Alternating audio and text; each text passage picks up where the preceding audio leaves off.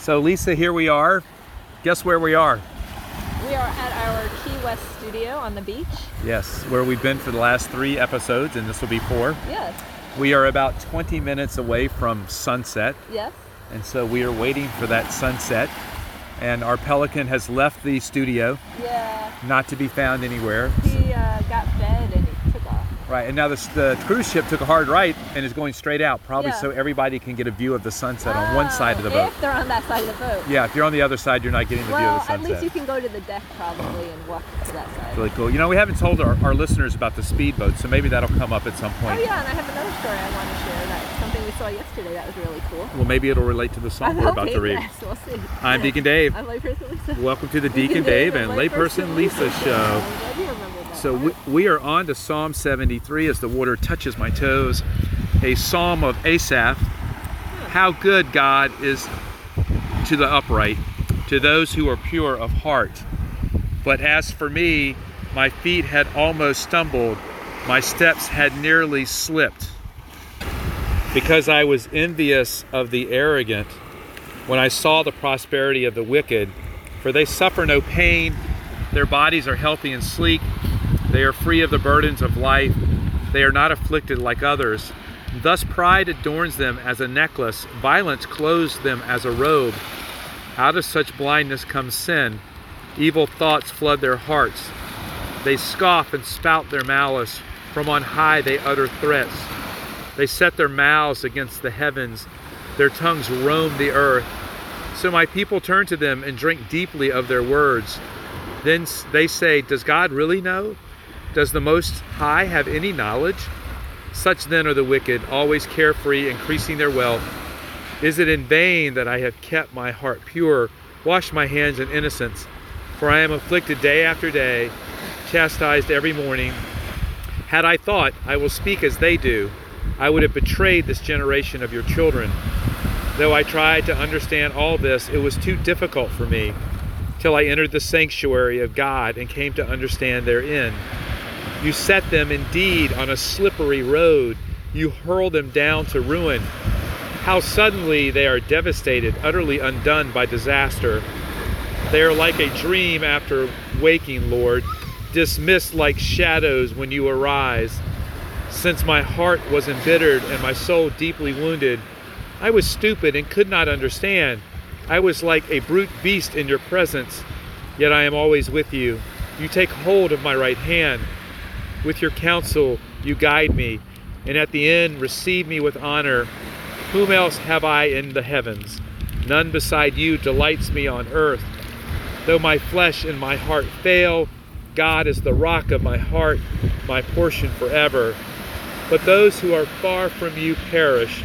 You destroy those unfaithful to you. As for me, to be near God is my good.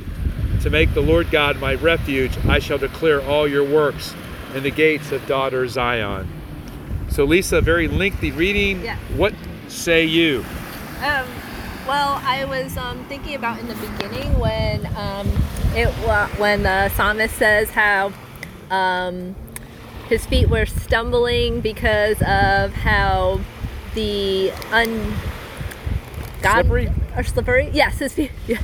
Stumbling and slip. It was slippery because he was admiring the people who were worldly and like what they had and what they were doing, and um, I think you know sometimes that can um, easily happen to us. And um, in encounter, we learned how you know Saint Paul says we are um, no longer slaves to sin, but we are Dead to sin. dead to sin. Thank you.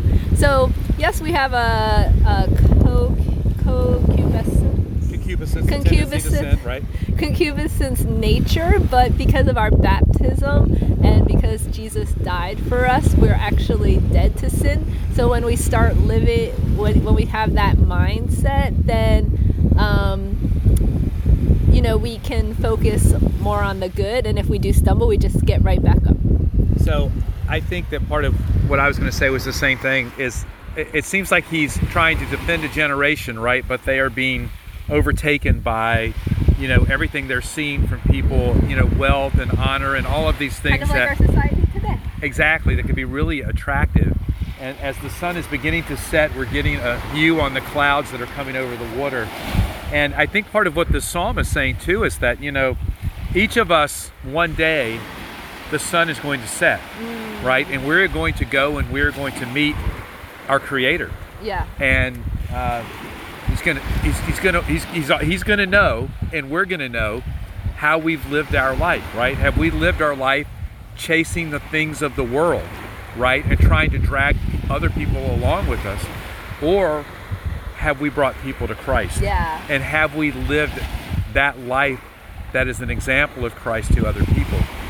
So that when the sun does set and the beautiful hues come across the clouds and we see God face to face, He can look at us and He can say, Well done, my good and faithful servant. And I think it ties into um, the last uh, to the gospel reading we had last weekend, where it was like um, kind of the end times. Yep, sure and, does. You know, there's some people who like really fear the end times, like, oh, I gotta get my stuff together. I gotta um, uh, prepare in however whatever way.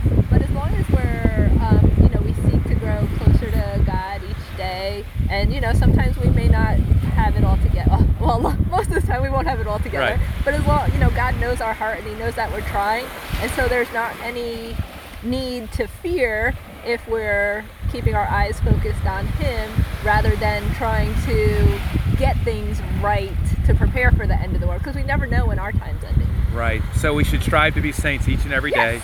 and we should believe that we can be saints. Yes, because of our baptism, we are holy ones. Right. So we have the sacraments, we have all of these beautiful ways, uh, including the power of God's grace to help us to be saints each and every day. and to grow in holiness. Right. So then we do see God face to face. It's a good turnout. Yeah.